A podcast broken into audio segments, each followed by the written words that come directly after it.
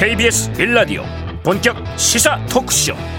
최영일의 시사본부. 안녕하십니까? 최영일의 시사본부 시작합니다. 오늘 이재명 더불어민주당 대선 후보는 문재인 대통령을 만났습니다. 한편 이 야당인 국민의힘은요 오늘 경선 여론조사 룰을 정하기로 한 날짜인데요. 자 윤석열 홍준표 양강 후보의 입장이 유불리에 따라서 팽팽했습니다 이 본선 주자를 뽑는 과정의 마지막 갈등일까? 자, 그런데 조금 전에 속보로 이 룰이 정해졌다고 나왔습니다. 아마 지금 이 1대1 어, 양자 대결 또 사지선다형 이게 격돌하고 있었는데요. 혼합형일 것 같은데 자세한 이 내용은 비공개로 돼 있어서 2부 처음에 홍준표 후보에게 직접 물어보도록 하겠습니다. 자, 오늘은 11.6 한 진영에서는 박정희 대통령 서거 42주기. 자, 또 다른 진영에서는 독재자 장기 집권의 비극. 아직 엇갈리는 역사적인 시각이 교차합니다. 남산의 부장들, 그때 그 사람들, 이런 영화도 떠오르는데요. 하지만 또 하나 잊어서는 안 될 역사의 사건이 있죠. 1909년 오늘 하얼빈역에서 안중근 의사가 일본의 이토 히로부미를 처단하는 거사가 있었던 날입니다. 자, 20세기 초 나라가 백척간두에 섰을 때 울렸던 1909년의 총성도 1979년의 총성 이상으로 우리가 기억해야 할 역사입니다. 자, 도도히 흐르는 역사의 물결 속으로 최영일의 시사본부 출발합니다.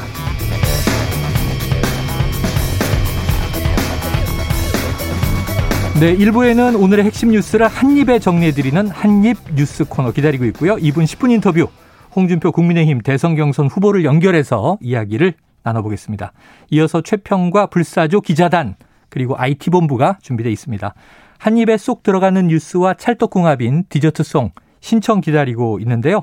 오늘 뉴스에 어울리는 노래가 있으면 문자 샵 9730으로 자유롭게 보내주시기 바랍니다. 오늘의 디저트송으로 선정되신 분께는 별다방 커피 쿠폰 보내드리고 있습니다. 많은 참여 부탁드리고요. 짧은 문자 50원, 긴 문자 100원입니다.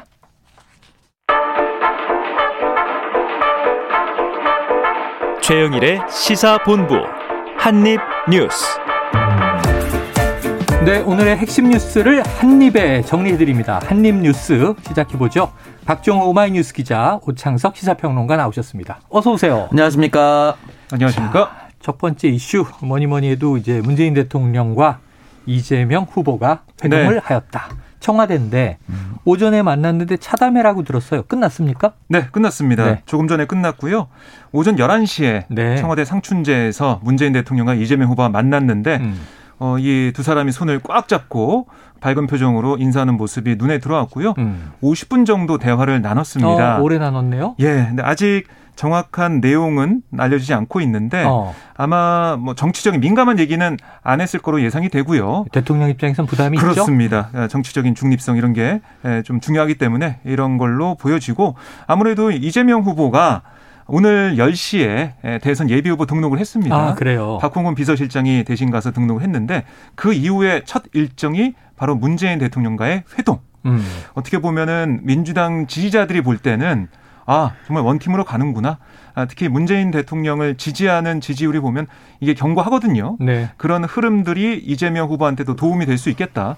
원팀으로 가는데 화학적 결합하는데 도움이 될 수 있겠다. 이런 판단을 이재명 후보 쪽에서 하지 않았을까. 또 그런 효과가 얼마나 음. 좀 극대화되는지 좀 봐야겠다. 이런 생각이 듭니다. 네. 야당은 네. 또 부적절하다 이런 비판도 있었는데 오평론가님. 네. 어떤 의미가 있는 회동이었을까요? 네. 일단 기본적으로 이제 대통령이 뭐 야당 이준석 당 대표가 처음 취임했을 때 뭐 합격 발, 당첨 당선 발표가 났을 네네. 때도 전화를 해서 합격 그러니까 새롭네요. 합격. 네. 수능 아닙니다. 아, 국민의힘에서 이제 공천에 이제 합 합격을 주겠다라는 얘기를 아, 해서 아, 잠깐 헷갈렸네요. 어쨌든 음. 참으로 큰 일을 하셨다라고 하면서 대한민국 아. 보수 야당의 최연소 당대표가 된 것을 네, 음. 축하했던 것이 있었고 음. 어, 청와대 측에서는 언제든지 만날 수 있다라고 미리 공개적으로 얘기를 많이 했었습니다. 네. 그래서 이준석 당대표도 당시에 뭐 만나려면 만날 수 있는데 뭐 이유가 있어야 만난다 이런 음. 식으로 얘기를 했었고 여야를 공이 포함해서 당대표가 이제 취임하면은 특히나 이제 제1정당, 제2정당 같은 경우는 만났었고요. 네. 야당 대선 후보도 선출이 됐을 경우에 만나는 것이 관례이기 때문에 음. 아마도 국민의힘 대선 후보가 선출되면 만날 가능성은 아, 있으나 11월 5일 이후에 네, 청와대에서 제수처를 충분히 보낼 수 있으나 야당에서 받지 않으면 그냥 끝입니다. 의미 그것도. 없다. 음. 네. 네. 그렇기 때문에 이거 지켜봐야 않는다. 네.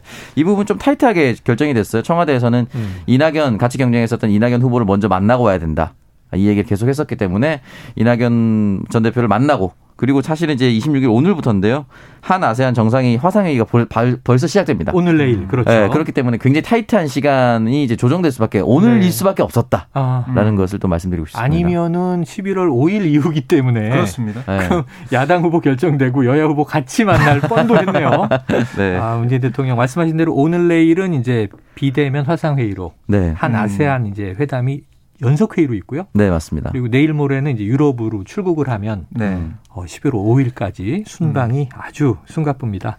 자, 순방 얘기는 뭐 이제 앞으로 할 이야기가 있을 테니까. 네. 자, 오늘 저녁에는 또 정세균 전 후보 전 총리와 네. 회동하는 거예요? 오후 6시에 여의도의 한정식 식당에서 저녁을 네네. 함께 할 예정인데요. 음. 그러니까 이게 뭐 수순이죠. 이낙연 전 대표 만났고 네. 그 이후에 함께 경쟁했던 정세윤 전 총리 또 추미애 전 장관 등등해서 계속 연쇄적으로 만나서 앞으로 그 자신의 구상 앞으로 어, 선대위 어떻게 구성할지 여기에 대한 의견을 듣고 조율할 것으로 보입니다. 원팀 음. 행보 계속 이어가는 모습이고 아까 방금 말씀하셨지만 국민의힘에서는 네, 문재인 이재명 이 두 사람의 만남에 대해 비판을 좀 하고 있거든요. 네. 수사 가이드라인 준 거 아니냐? 그러니까 대장동 의혹 관련해서 아, 이재명 아, 지사에 대한 후보에 대한 네. 수사가 있을 것으로 어, 국민의힘은 보고 있는데 어, 가이드라인이다 아, 이렇게 보고 있고 윤석열 전 검찰총장도 문재명이란 말 썼어요. 아, 어. 문재인 이재명. 아, 그두 이름을 줄여서 합쳐서 문재명의 잘못된 만남이다. 음. 명백한 선거 개입 행위다라고 비판을 했습니다. 아, 선거 개입 행위다. 자, 앞으로 그렇죠. 윤 후보가 또 본선 주자가 된다면 네. 어떻게 일지 지켜봐야 되겠네요. 자, 그런데 지금 이 이재명 후보가 나름 지금의 행보가 파죽지세예요. 지난주에는 국감에서 음. 네. 큰 한 방 맞지 않고 네. 선방했다. 음. 그리고 이제 일요일에는 이낙연 전 후보 만나서 어쨌든 네. 원팀의 이제 첫 걸음을 뗐고 예, 대통령과 회동, 음. 뭐 나머지 후보들도 만나고 예비 후보 등록 완료, 지사직 사퇴. 음. 지금 이제 쭉 가고 있는데 지금 이게 대장동 관련해서 이 황무성 녹취록이라는 것이 파문이 있다. 이게 좀 이재명 후보에게 악재가 될 것인가? 박 기자님 음. 어떤 내용입니까? 어제도 저희가 좀 언급을 했었는데요. 음. 그러니까 황무성 성남도시개발공사 이 초대 사장 어. 사퇴를 네. 한게 본인의 의지가 아니라 압박을 받았다라는 주장을 하고 있어요. 네. 그러면서 녹취록이 나왔는데 이게 황 전 사장이 가지고 있던 녹취록이고요. 음. 또 검찰에까지 제출했다고 합니다. 검찰이 확보를 했고 이 내용이 뭐냐면 이 검찰은 유한기 전이 공사 개발사업 본부장과 유동규 전 기획본부장 정진상 전 성남시 정책실장 음. 그리고 이재명 이 후보 어, 당시 성남시장이죠. 네. 이어지는 연결 고리가 있는 게 아니냐. 라고 네. 좀 의심을 가지고 보고 있는 것 같아요. 음. 그 중심에 황무성 전 사장의 녹취록이 있는 거고요. 음. 그 녹취록을 보면 뭐 언론에 알려졌으니까요. 어, 이유 전 본부장이 사표 제출을 거절하는 황 전 사장에게 아. 사장님 너 모른다. 그럼 이게 어제 네. 40분 동안의 대화 과정에 그렇습니다. 십수 차례 네. 사퇴하라고 정응했다는 내용이 이 녹취록입니다. 그렇습니다. 네네. 그 녹취록을 가지고 검찰이 들여다보고 있다. 여기까지 어. 좀 수사가 진행된 상황이고요. 전 본부장이 사장에게 사장님은 네. 너무 모른다, 순진하다. 그래서 이게 시장님 명을 받아서 한 일이다. 네. 시장님 얘기다라고 말했다는 어, 거예요. 네네. 그러니까 이 언급된 시장이라는 사람이 당시 성남시장이 이재명 후보가 맞는지 음. 여기에 대해서 논란이 좀 있는 거고요. 이게 예, 뭐 계속해서 검찰이 수사를 하겠지만 이재명 어, 후보는 이 퇴임 기자회에서 뭐라고 했냐면 네. 황전 사장은 우리가 모셔온 분이고 음. 뭐 유한기 전 본부장 추천으로 들어온 외부 인사다. 음. 그래서 그만둔다면서 인사하러 왔을 때 왜 그만두나? 아. 어, 이런 생각을 했다는 거예요. 네네. 아쉬웠던 기억이 있다라고 얘기하면서 뭐 이 압박, 사퇴 압박 여기에 대해서는 뭐 전혀 관계가 없다라고 부인하는 모습을 보이고 있습니다. 어, 자, 사퇴 압박을 받고 부득이 물러났다는 이제 유 황전 사장과 네. 지금 이재명 당시 시장은 모르는 이야기. 그 사이에 이제 연결고리를 검찰은 이제 지금 의심하고 파고 음. 있다. 네. 자, 어떻게 전개되는지는 좀 지켜봐야 될것 음. 같습니다. 이게 속단하기 어려운데. 오평론가님, 만약에 이게 여러 가지 가능성이 있는데 네.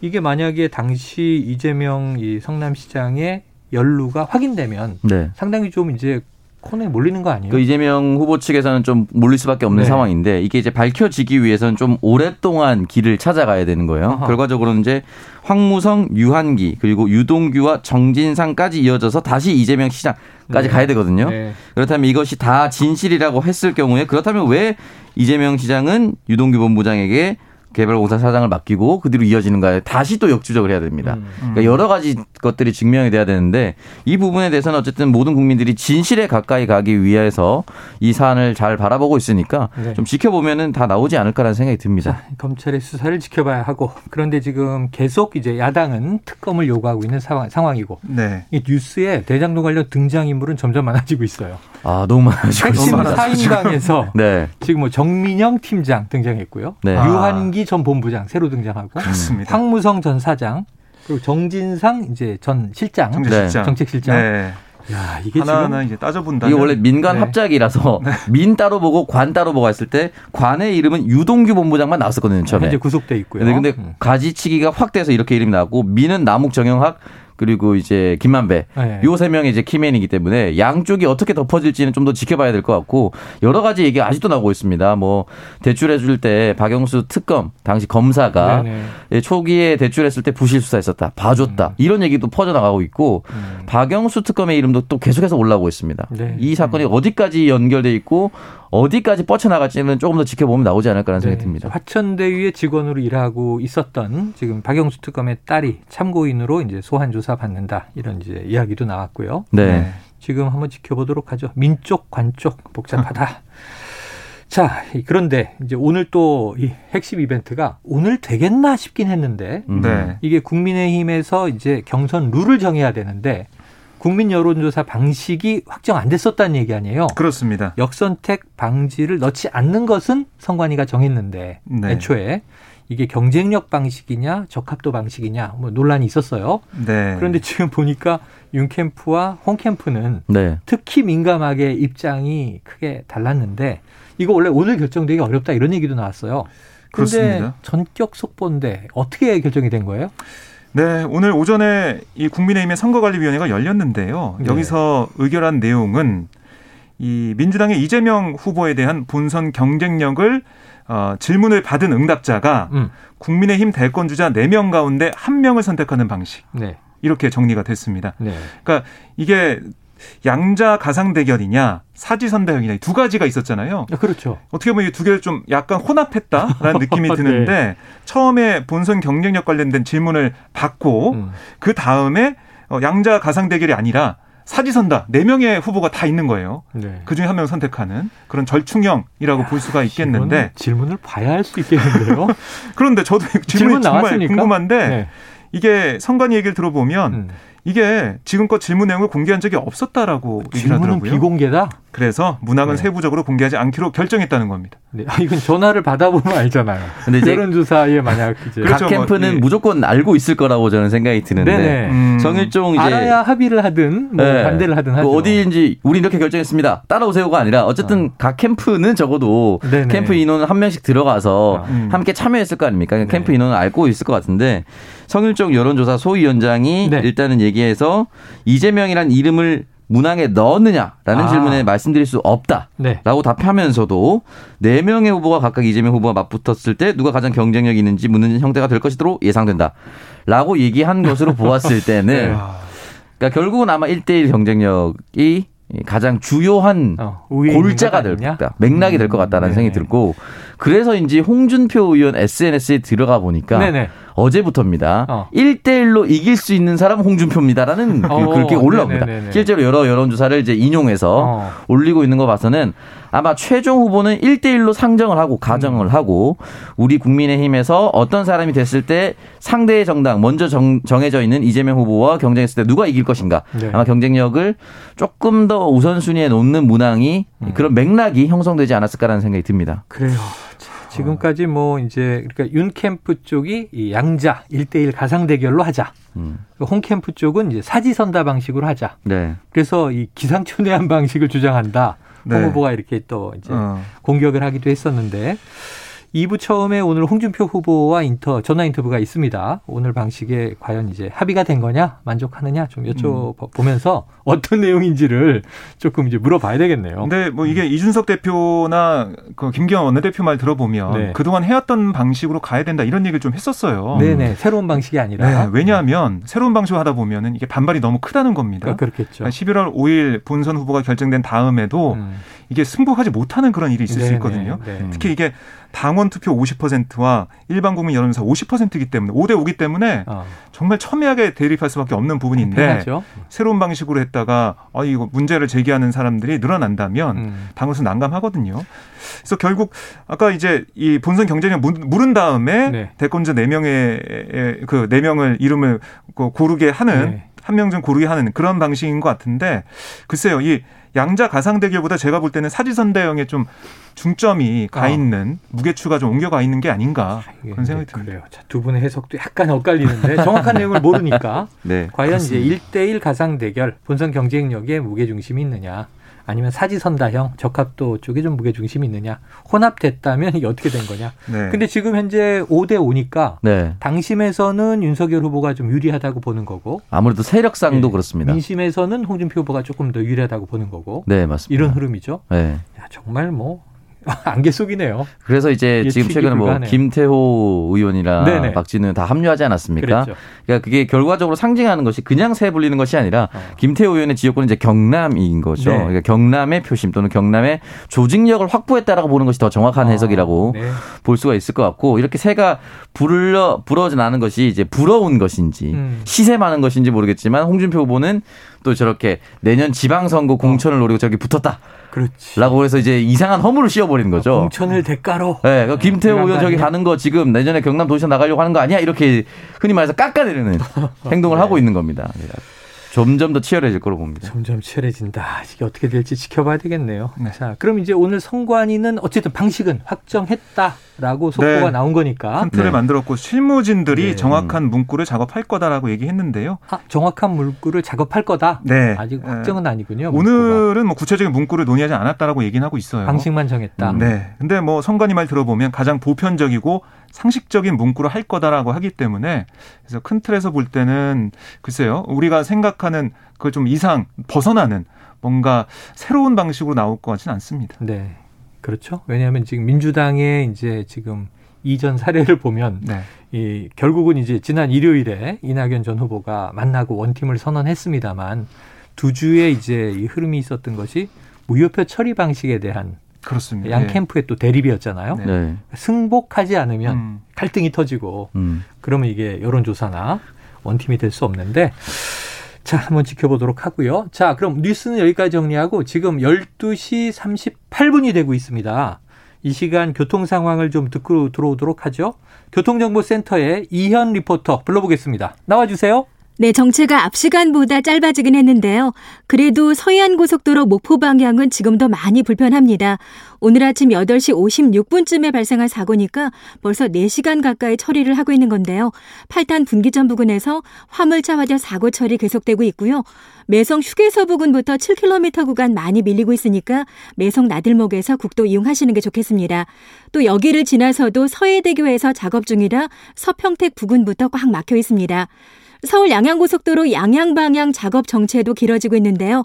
덕소 산패에서 남양주 요금소 쪽으로 정체고 이 구간 통과하는데 30분 정도 걸리겠습니다. 서울시내 올림픽대로 공항 쪽으로 한담대교부터 속도가 떨어지고 있는데 사고와 작업 여파를 받고 있습니다. 동작대교를 조금 지나서 사고를 처리하고 있고요. 노량진 부근에서는 작업 중이라 한남대교에서 여의상류 나들목까지 가는데 20분 이상 필요하겠습니다. 강 서쪽으로 가실 분들은 노들길이나 강변북로 이용하시기 바랍니다. KBS 교통정보센터였습니다.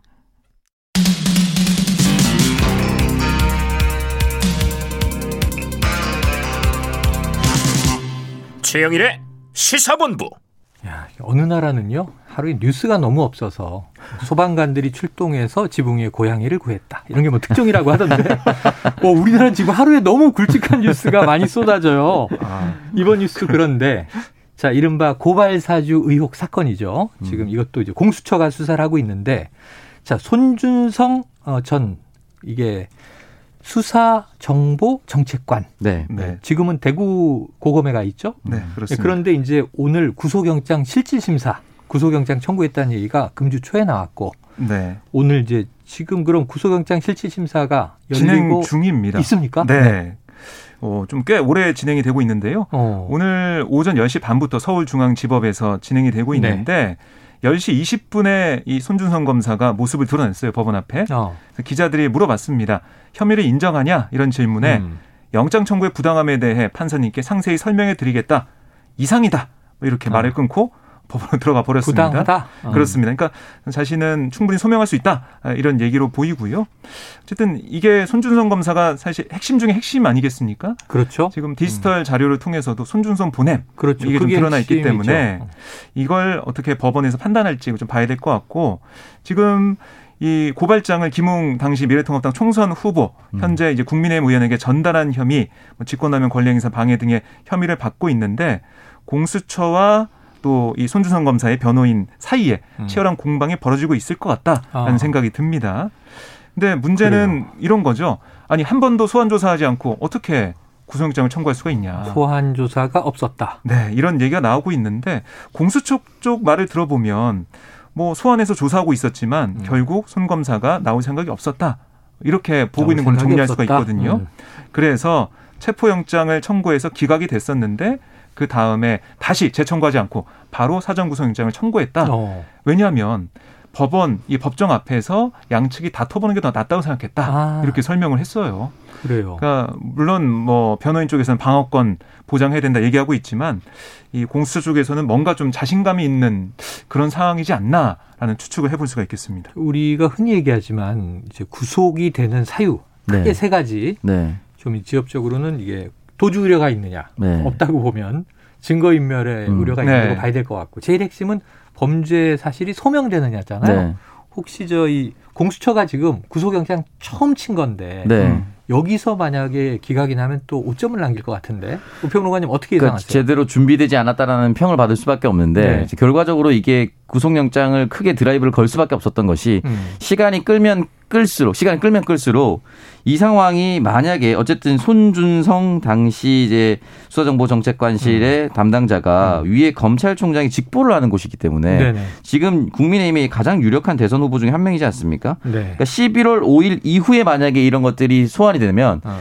대선 후보를 건드린다는 얘기를 공수처에서 들을, 네. 들을 수밖에 없는 오명을 음. 왜냐하면 그때부터는 만약 에 그런 식으로 된다면 음. 공수처가 정치적 수사를 한다는 얘기도 나올 수밖에 없습니다. 야당이 계속 하겠죠. 네, 의도적으로 할 수밖에 없겠죠. 지금이야 네. 경선 중이니까 특정한 사람에게 무조건적으로 아니다 라고 했을 경우에 나머지 세 명의 후보가 왜 그렇게 하느냐 당에서 왜 그렇게 한 사람의 말만 들어주냐라고 얘기할 수 네. 있잖아요. 왜냐하면 내가 지금 되겠다라는 세 명의 후보가 또 있으니까 음. 지금이야 그럴 수밖에 없는데 한 명이 당선 되고 나서부터 만약 그것이 윤석열 후보라면은 이런 식으로 전략이 나올 수가 있기 때문에 그 전에 사전 차단하겠다라는 음. 의도도 있다고 봅니다. 근데 사전 차단하겠다는 의도만 가지고 또 나섰을 것인가 음. 이 부분은 또 그래서는 안 된다고 생각을 하거든요. 네. 결과적으로는 구속이 될 만한 내용이나 증거나 이런 것들을 충분히 공수처에서 합 확보를 했었어야 된다. 또는 그렇죠. 네. 논리적으로라도 법원을 설득할 수 있는 것들을 확보했어야 된다라는 음. 것이고 이것이 만약에 윤석열 후보에게 만약에 넘어가지 않는다. 넘어가진다는 말은 윤석열 후보가 뭐 무기를 했거나 아니면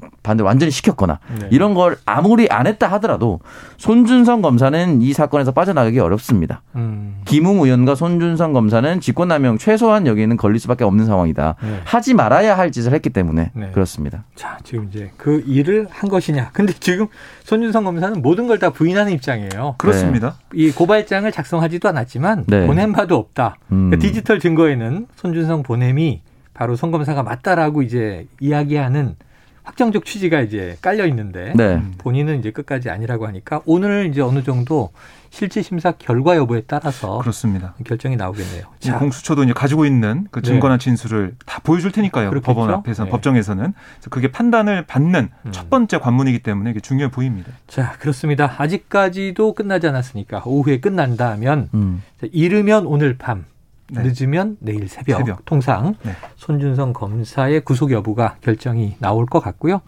자, 문제는 아까 잠깐 오평론가가 언급을 해 주셨는데 지금 이제 손준성은 보냄이잖아요. 네. 내검 당시 내에서 뭐 본인이 했던 부하 검사를 시켰던 이 고발장을 작성케 하고 또 근거들을 쭉 붙여서 텔레그램으로 이제 보냈다면 받은 게 이제 당시에 김웅 입 후보자. 지금 김웅 이 의원도 소환 대상이고 또 있죠. 정점식 의원. 아, 예. 그러니까 왜냐하면 4개월 후에 8월에 음. 결국은 이제 최강욱 의원에 대한 고발장을 어디론가 받아서 내부에서 그것을 이제 마무리해서 음. 고발했고 지금 이건 실행이 된 기소잖아요. 네. 맞습니다. 자 그럼 박 기자님, 네. 이저 김웅 의원이나 정정식 의원에 네. 대해서도 뭐 일정이 나온 게 있습니까?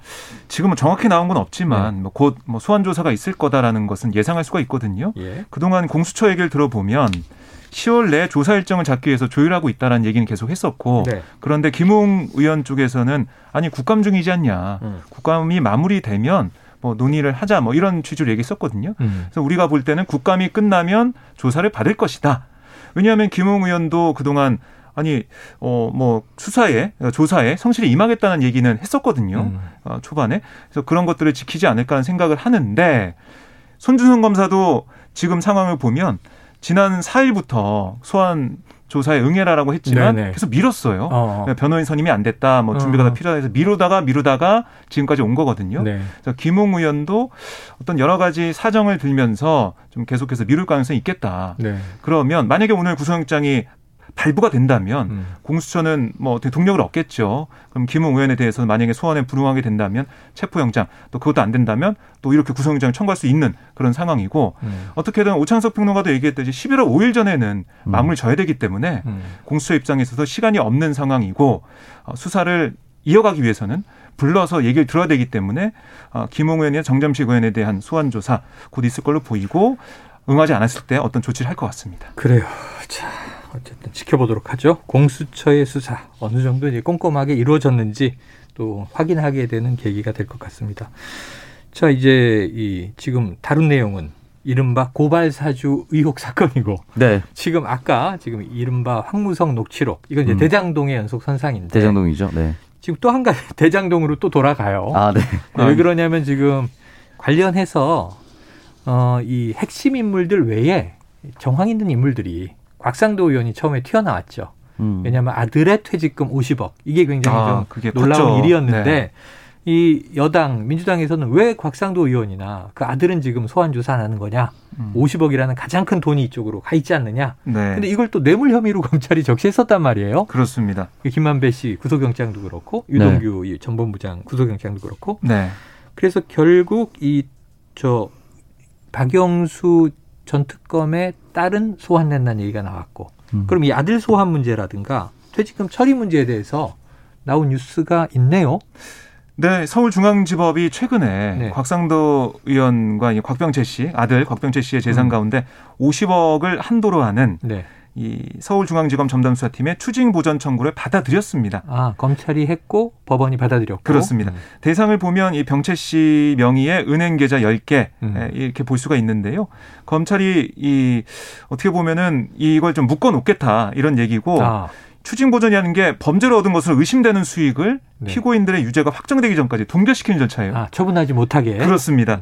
아, 이번 조치에 따라서 이 돈이 범죄 수익으로 추정되는 재산이다. 하고 법원이 본 아. 그런 상황이 되겠고요. 임의로 처분할 수 없게 됐습니다. 그래서 어떻게 보면 좀 의미가 있는 음. 그런 판단이지 않을까 하는 생각이 네. 드네요. 사전적인 조치지만 네. 일단 취해놨고 법원은 그럴 가능성이 있다라고 이제 인정을 한 것이고 네. 범죄 수익의 가능성이 있다. 자 그래서 우리가 흔히 보면은 뭐 징역, 뭐 집행유예 네. 이렇게 본인에 대한 이제 인신 구속에 대한 양형이 나오고 네. 벌금 얼마, 추징금 얼마 네. 해서 범죄 수익은 환수하는 게 일반적인 음. 사례죠. 근데 이게 참 뇌물죄로 네. 인정받기 위해서는 또 이 길도 굉장히 멉니다. 아, 그러니까 그래요? 예를 들어서 그러니까 곽상도 의원이 아들을 취업시킬 때니 퇴직금 명목으로 50억 원을 달라라는 어떤 문서나 네. 흔히 말하는 또 녹취나 어. 뭐 이런 것들이 나오지 않고서는 네. 이것을 이렇게 우리가 의심한다고 해서 아, 또는 아버지에 대한 뇌물일 거라고 네. 단정 가능한 근거가 네. 있어야 한다. 그렇죠. 그러니까 음. 우리가 의심하고 네네. 의심하는 것이 두 가지 의심인데 이건 뇌물일 것이다라고 의심하는 것과 네. 어떻게 그냥 일반 사원이 50억이라는 퇴직금을 받을 수 있어 대한민국에서 이 두 가지 의심인데 음. 이것을 결과적으로는 범죄로서의 성립이 되려면 음. 완벽한 증거가 나오지 않고서는 네. 이상하다, 의심하다, 못 믿었다. 화난다는 것까지는 갈수 있으나 감정적으로 네. 법률적인 판단까지 나오기는 참 쉽지 않은 그렇죠. 예, 멀고도 험한 길입니다. 네. 그러니까 보니까 지난 21일에 곽병철 씨가 피의자 신분으로 조사를 받았네요. 검찰 조사를 받았는데. 아, 그래요? 예. 네. 음. 거기서 이 곽 씨는 뭐라고 했냐면 어. 어, 건강상 문제가 있다 이런 아, 점을 얘기하면서 의료 기록도 가능성. 네, 이건 이건 김, 김만배 씨도 얘기했던 내용입니다. 그렇습니다. 그리고 뭐 이게 일반인이 볼 때 많은 액수지만 회사에서 일하면서 산재도 입어서 위로금 명목이 더해진 거다. 아. 뭐 이런 취지의 저 얘기 때문에 다시 더 불이 지펴진 그러니까, 거예요, 사실은. 아, 네. 이 국민 공감대와 거리가 좀 있어요. 네, 저거는 네. 말도 안 되는 얘기. 그러니까 왜냐하면 그 다음에 이제 제가 보고 좀 놀랐던 기사는 어, 이제 퇴직 이후에 네. 조기 축구의 활동을 열심히 했다. 뭐 이런 기사가 있어서 네, 세상 참 음. 무섭다는 게 느껴지는 네. 것이 이제 병체의 활약으로 우리가 3대 1로 이겼다. 흔히 말하는 조기 축구에서 날아다녔던 이제 기록들이 심지어 다 남아 있었어요. 네네. 그렇기 때문에 지병이나 좀 아파서 회사까지 못 다닐 정도인데 이게 더 험한 음. 스포츠를 즐겼다. 네. 거기서 엄청난 활약을 했다라고 하기에는 조금 못 믿어온 부분이 아, 있는 거죠, 당연히. 저도 좀 몸이 안 좋은데. 조기 축구에 다니시는 거 KBS에서 퇴직금을 그러면. 아니, 그러기는 시사본부를 맡은 지가 뭐 불과 아, 얼마 되지 않아서 아직은 좀 제가 산재를 주장하기는 어려워 보입니다. 네. 자, 다음 뉴스는 경제 뉴스인데요. 요즘에 네. 이런 얘기가 많이 나오고 있었어요. 계속 기름값이 오른다, 오른다. 네. 우리가 자동차에 주유할 때마다 어. 리터당 얼마를 보는데 제가 꼭 주유소에 차를 세우면 그 가격표를 갈아 끼고 있더라고요, 직원분이. 지금 이 순간 막 가격이 오르고 있는 거야? 기름은 들어가고 있는데. 저 이게 지금 어느 정도 심각합니까? 이게 지금 최근 5주 연속으로 계속 음. 이 기름값이 올랐어요. 5주 연속 올랐어요? 네, 올랐는데 네네. 그 폭이 점점 더 커지고 있습니다. 어, 한 자리였다가 두 자리 수까지 올라갔거든요. 아. 리터당 뭐 4, 50원 정도 오르고 있는 상황이기 네네. 때문에 음. 그만큼 우리 국민들 저희 청취자분들 받아들이기에 너무나 좀 체감할 수 있는 어. 특히 운전하시는 분들은 네. 느끼실 거예요. 저도 이 기름 넣으러 갈 때마다 깜짝깜짝 놀라고 있는데 음. 정부가 아, 이 유류세를 20% 정도 인하하겠다. 라는 입장을 어, 내놨습니다. 유류세 20%. 그렇습니다. 오늘 민주당과 정부가 당정 협의를 했는데 다음 달 12일부터 내년 4월 30일까지 6개월 동안 휘발유, 경유, LPG 부탄에 대한 유류세 20% 인하하기로 뜻을 모았어요. 음. 이대로 뭐 실행된다라고 볼 수가 있겠고요. 이렇게 되면 지금 전국에서 휘발유 가격이 가장 높은 지역 바로 서울이거든요. 네네. 네. 서울 판매 가격이 1,809원 정도라고 보면 어. 1,645원으로 9.1% 낮아져서 네. 다시 1,600원대로 진입할 수가 있겠습니다. 어. 이렇게 되면 뭐 11월 12일부터 네. 아, 두주 동안 기름을 좀 안 넣고 기다려야 예, 될까요? 대중교통으로. 11월 10일부터 내년 4월 30일까지인데 이게 결과적으로 휘발유나 경유값 안에 부가가치세, 교육세, 주행세, 교통에너지 환경세 등이 포함되어 있습니다. 그렇더라고요. 네. 이게 비중이 47.4%이기 때문에 어. 유가 인상이 됐기 때문에 유가 가격으로 저희가 강제로 내릴 수는 없고요. 네. 아마 요 부분에서 조정을 해서 국민들의 부담을 좀 덜어주고자 하는 것이 아닌가라는 알겠습니다. 생각이 듭니다. 자, 정부 발표 보니까 휘발유 차량을 하루 40% 40km 운행할 경우에 월 한 2만 원을 음. 아낄 수 있다. 음. 자, 이게 생활에 또 도움이 되는 뉴스니까 어, 관심 가져주시기 바라고요. 오늘은 여기서 정리하겠습니다. 박정호 오마이뉴스 기자 그리고 오창석 시사평론가와 함께했습니다. 고맙습니다. 감사합니다. 고맙습니다. 자, 디저트송 발표 드릴게요. 4290님 이재명 후보는 이낙연 전 대표 또 문 대통령을 만났고 야당 후보들은 현충원에서 박정희 전 대통령을 만났네요. 그래서 오늘 디저트송은 노사연의 만남 어떨까요? 채택되셨습니다. 4290님께 커피 쿠폰 보내드리고 노래 띄워드리면서 저는 잠시 물러가고요. 입으로 돌아오겠습니다.